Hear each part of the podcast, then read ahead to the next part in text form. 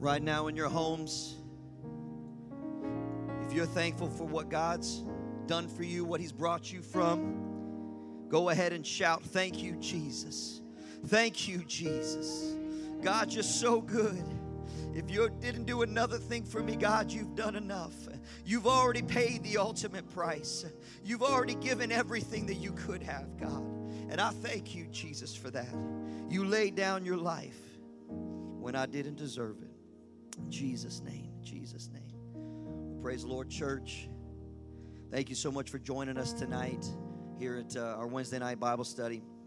And uh, I'm going to be talking to you tonight on a subject that uh, it's been on my heart for a while now. And, and uh, when my dad, my pastor, asked me to speak, I didn't take it lightly. I said, you know what? I need to do some major studying to make sure that I have what God has uh, wants me to speak and want, wants me to give to you tonight. So please bear with me tonight. This message is called Chosen. We are a chosen people. We have been hand-selected for a time as this. In Luke chapter five, verses one through eleven, if you have your Bible, please follow along. The Bible says that it came to pass that as the people pressed upon him to hear the word of God, he stood by the lake of Gennesaret and saw two ships standing by the lake. But the fishermen were gone out of them and were washing their nets.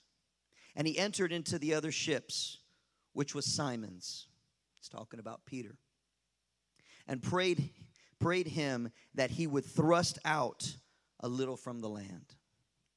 And he sat down and taught the people out of the ship. So Jesus began preaching out of the ship. Now when he had left speaking, he said unto Simon, launch out into the deep and let down your nets for a draught. And Simon answering said unto him, Master, we have toiled all night and have taken nothing. Nevertheless, at thy word I will let down the net. And when they had done this, they enclosed a great multitude of fish, and they brake their net. And they back, they beckoned unto their partners, which were in another ship, that they should come and help. And they came and filled both ships, so that they began to sink. They had too much of what God was going to give them, that their boat, it just wasn't big enough. When Simon Peter saw it, this is the part that gets me, is immediately after God just blessed him, he fell down on his knees, saying, depart from me, for I am a sinful man, O Lord. For he was astonished, and all that were with him, at the draught of which, or of the fishes which they had taken. And so was also James and John, and the sons of Zebedee, which were partners with Simon. And Jesus said unto Simon, fear not, for henceforth thou shalt catch men. And when, sh- and when they had brought their ships to land, they forsook all and followed him. I'm going to say a quick word of prayer. If you're in your homes here in service tonight, please bow your heads with me. Heavenly Father, thank you so much, God, for this night, this appointed night, God. I'm asking you, Lord, to give me a boldness, God, to deliver what you've given me to speak to everybody tonight, God. Not only open their hearts and their minds, God, but, but give me the strength to deliver it how you want me to deliver it tonight, God. Touch us in a mighty way, God. Help us to grow from this message, God, and know how valuable we are to you, Jesus. Amen. The title of this message is Chosen. I believe every person watching on live stream right now has a calling on their life. You each have a very unique, tailor-made calling that only you can fulfill. The Bible says in Second Timothy chapter one, verses nine, who hath saved us and called us with a holy calling, not according to our works, but according to his own purpose and grace, which was given us in Jesus Christ before the world began. The first part of this verse says, not according to our works, but according to his own purpose and grace. I'm going to stop right here and say, you can't pray enough for your call. You can't fast enough for your call. You can't give enough for your call. For it was only by his purpose and grace that we even have our call. Can I tell you tonight that your calling was created before you were created? God had a plan for you before you were ever born. You are no accident, because God doesn't make mistakes. Everything he does, think about this, everything God does is intentional. There is not one word in the Bible that wasn't ordained. God didn't place you in the wrong home. You weren't born into the wrong family. You didn't get the wrong job. You didn't go to the wrong school, because God is intentional. Nothing is on accident or by chance with God. I'm here to tell you tonight, there is a reason you were born into that home. There is a reason you were born into that family. There is a reason you are at that job. Young people, there is a reason you are at that school. It is your calling. You were called by his grace and for his purpose. Let me say that again. You were called by his grace and for his purpose. Your calling might be to be a preacher, to be a worship leader, a youth pastor, to be a Sunday school teacher, to be a missionary. And let me get a little bit more personal. Your call might be to be like Brother Charles and not leave the parking lot until everybody is safe and on their way home. Your call might be to be like Sister Lisa and clean the church so we have a clean place to worship.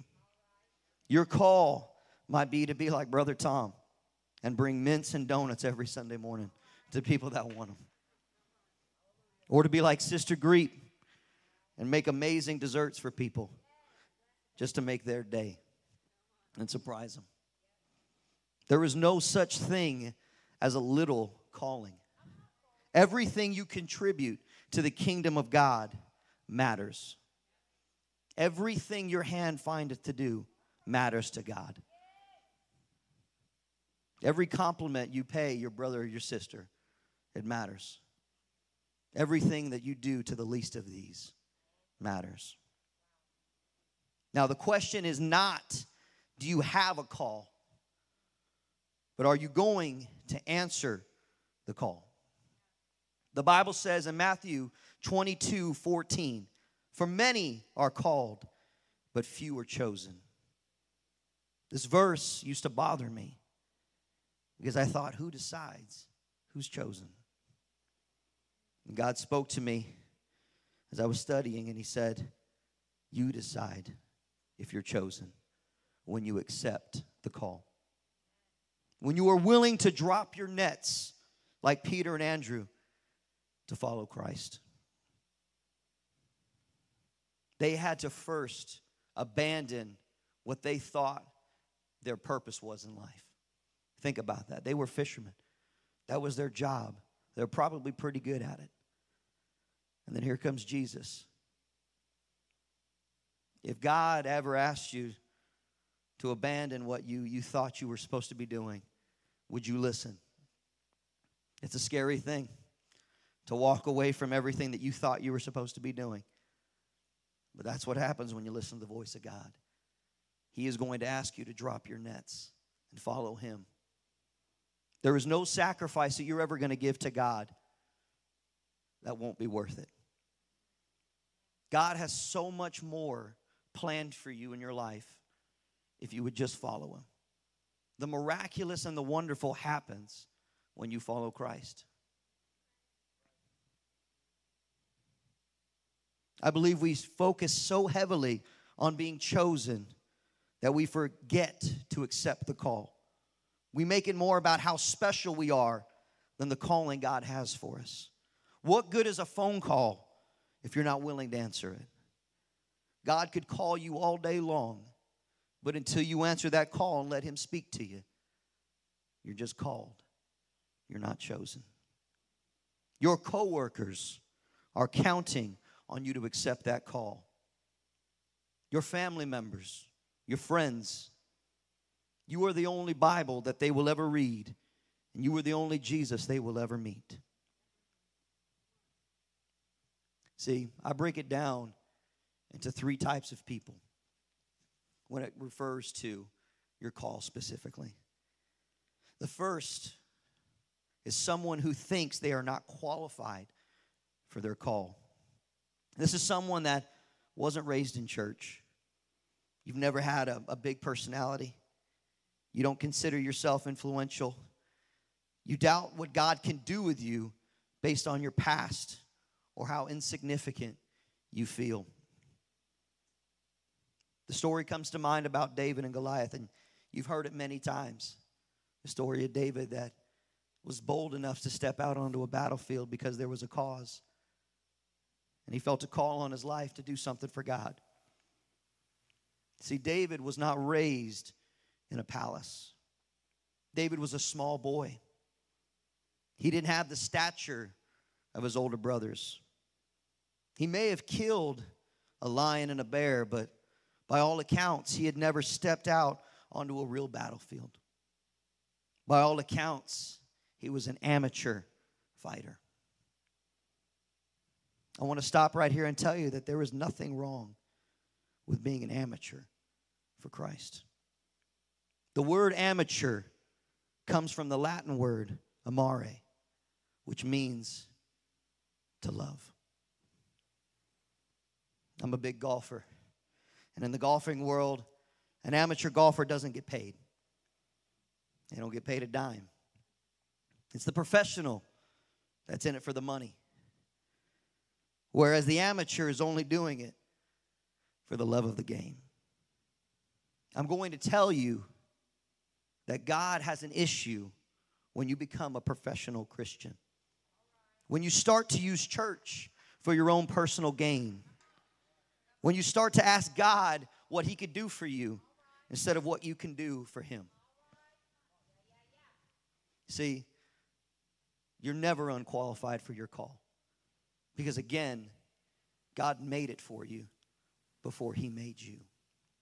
He had a purpose that he fits you to. If you get that, God said, I have a, I have a, I have an idea. I have a purpose for this person. And I'm going to craft, I'm going to create the perfect person for this purpose. His purpose was created before you. That's why you can never outrun your call. It's always going to be waiting for you. Yeah, you may lose a, a, a, a piece of, of yourself and, and, and you feel like you doubt yourself and you doubt your anointing, but I promise you, your call will be there. Second is someone who accepts their call or wants to accept their call but can't. They want to accept their call but can't. This is someone that has wrapped their life in, in things that don't matter. They've, they, they, they've wrapped, they, they, they're so wrapped in the friends that they have, and, and, and they surround themselves with the people that are specifically designed to quiet the voice of God.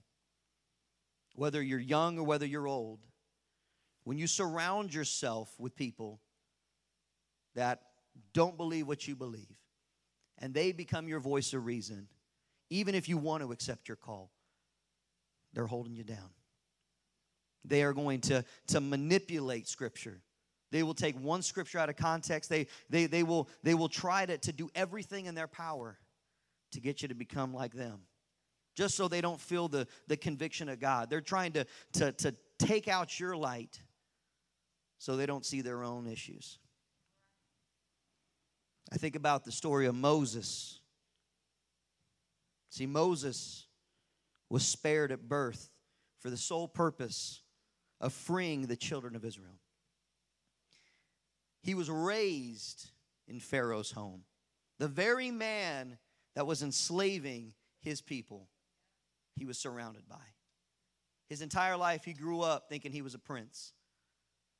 Oh, he was a leader, but he wasn't a prince. He was a chosen child of God. See, he was so, he was so, you know, fulfilled by being a prince that he lived his, a majority of his life, a big piece of his life, not really caring. And then you know the story. He was chased out of the city because he killed one of Pharaoh's guards. It was there that God could finally speak to Moses. Moses had to separate himself from everyone he was around to find his calling. A lot of times, the closer you get to God, the smaller the crowd becomes. You weren't called to just be mixed in with your friends. You were called to save your friends. You were called to lead your friends out of bondage. You are Moses.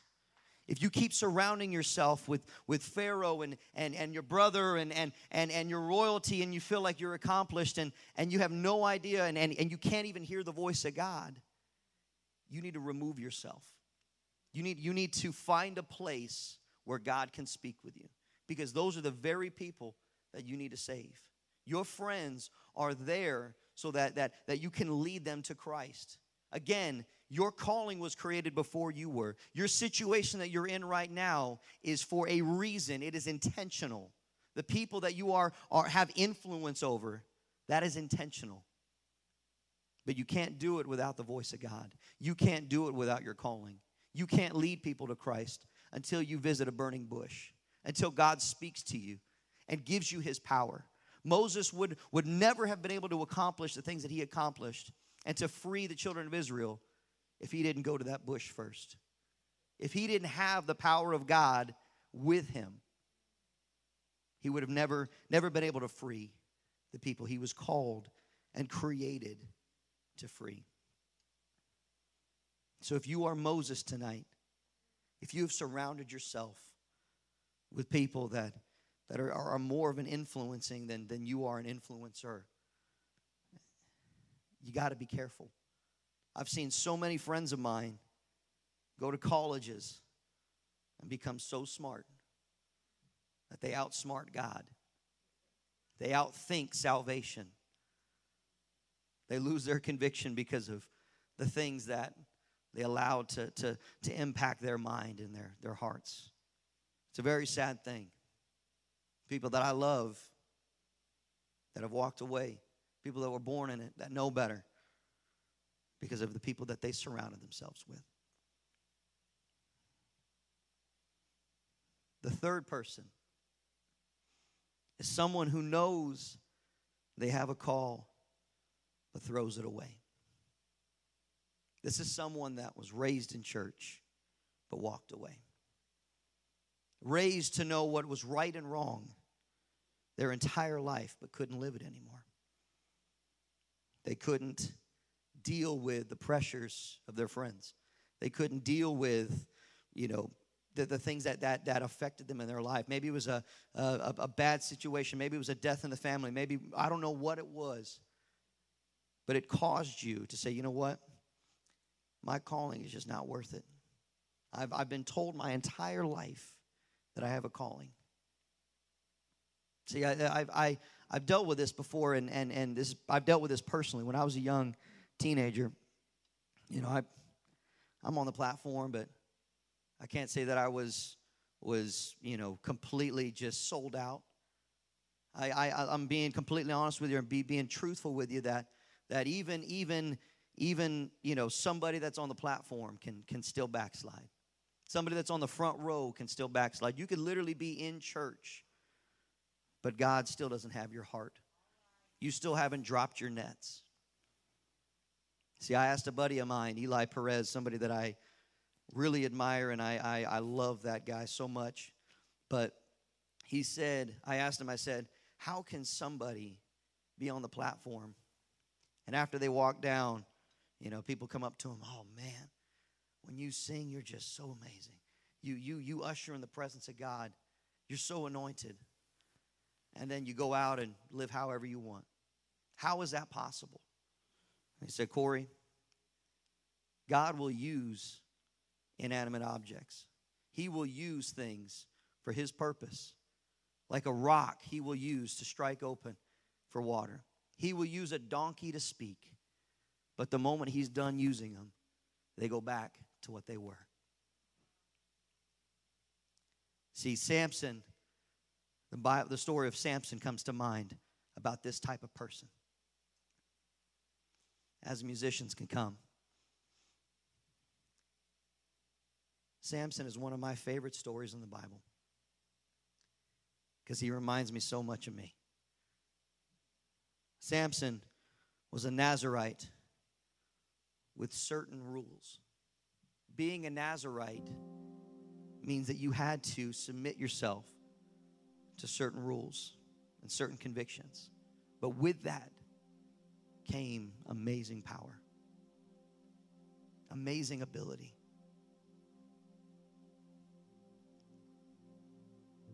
With Samson, he was created to defeat the Philistines, the enemy of God's people.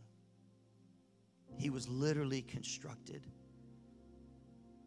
and held together by these convictions and these rules.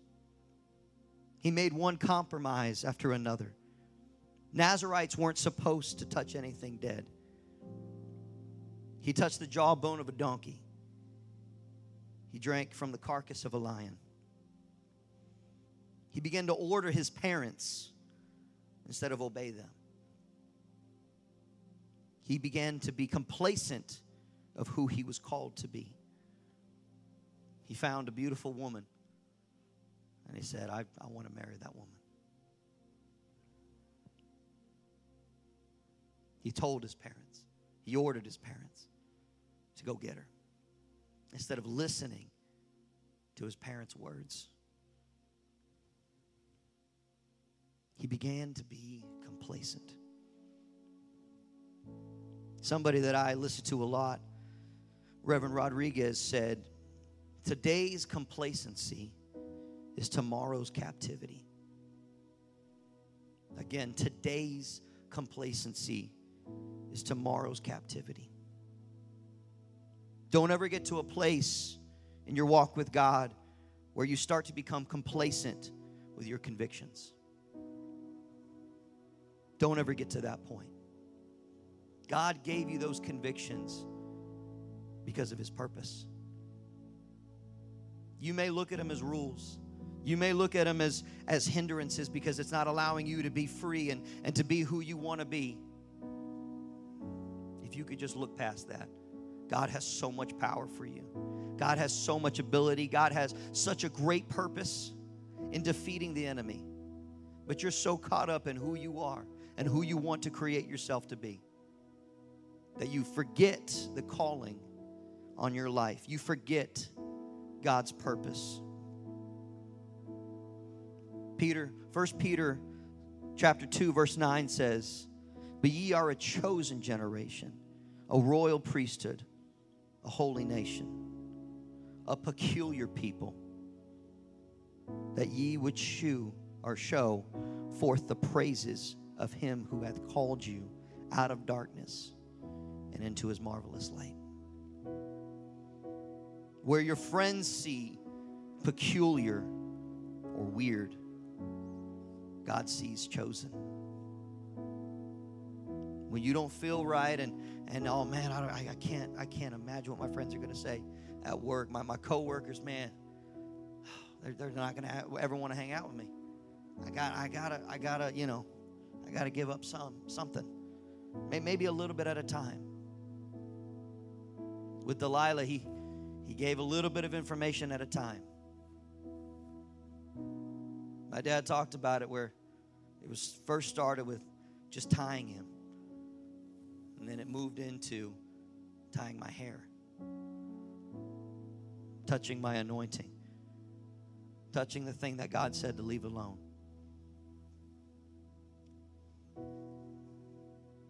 Now, this is why Samson is one of my favorite Bible characters. It's what happened to Samson. He was taken as a prisoner. His eyes were plucked out. He was beaten, made a slave. And they brought him in in front of everybody. All of, all of the Philistines, all, all, all of his enemies were surrounding him, mocking him. He was tied up to two pillars. And the best part about this is that Samson knew what he had done. If I only would have listened to my parents. If I only would have held on to the convictions that God gave me, I never would be in this position right now. I never would be as low as I am right now. I would still have the power. So what does he do? He asks for forgiveness. He says, God, grant me my strength one more time. Just one more time. The story isn't about how he was granted his strength again. I look at it as the next verses that talk about how he, he completely demolished that building that was, was he was caged to and he was strapped to. And everybody died in that building. See, he still fulfilled his purpose. He was created to destroy the Philistines. And because he knew that he had to come back to God, his source of strength, his source of power, God said, you know what? That's your calling. This is your calling. Even though you walked away from it for a little bit, it's still there. It hasn't changed. You're still meant to destroy the enemy. Again, in Second Timothy chapter one, verse nine. Who hath saved us and called us with a holy calling, not according to our works, but according to his own purpose and grace, which was given us in Christ Jesus before the world began. You can't earn your calling. You can't pray enough for your calling. It's just there. It's your purpose. You just have to accept it. And just like Samson, you can be restored. It's not too late to accept your call. As long as you have breath in your body, you can accept your call. It's here waiting for you tonight. It's in your home. It's in your prayer closet. Don't just be called. Answer the call and be chosen. Don't just be satisfied with coming to church and feel like you're called. Answer that call and be chosen.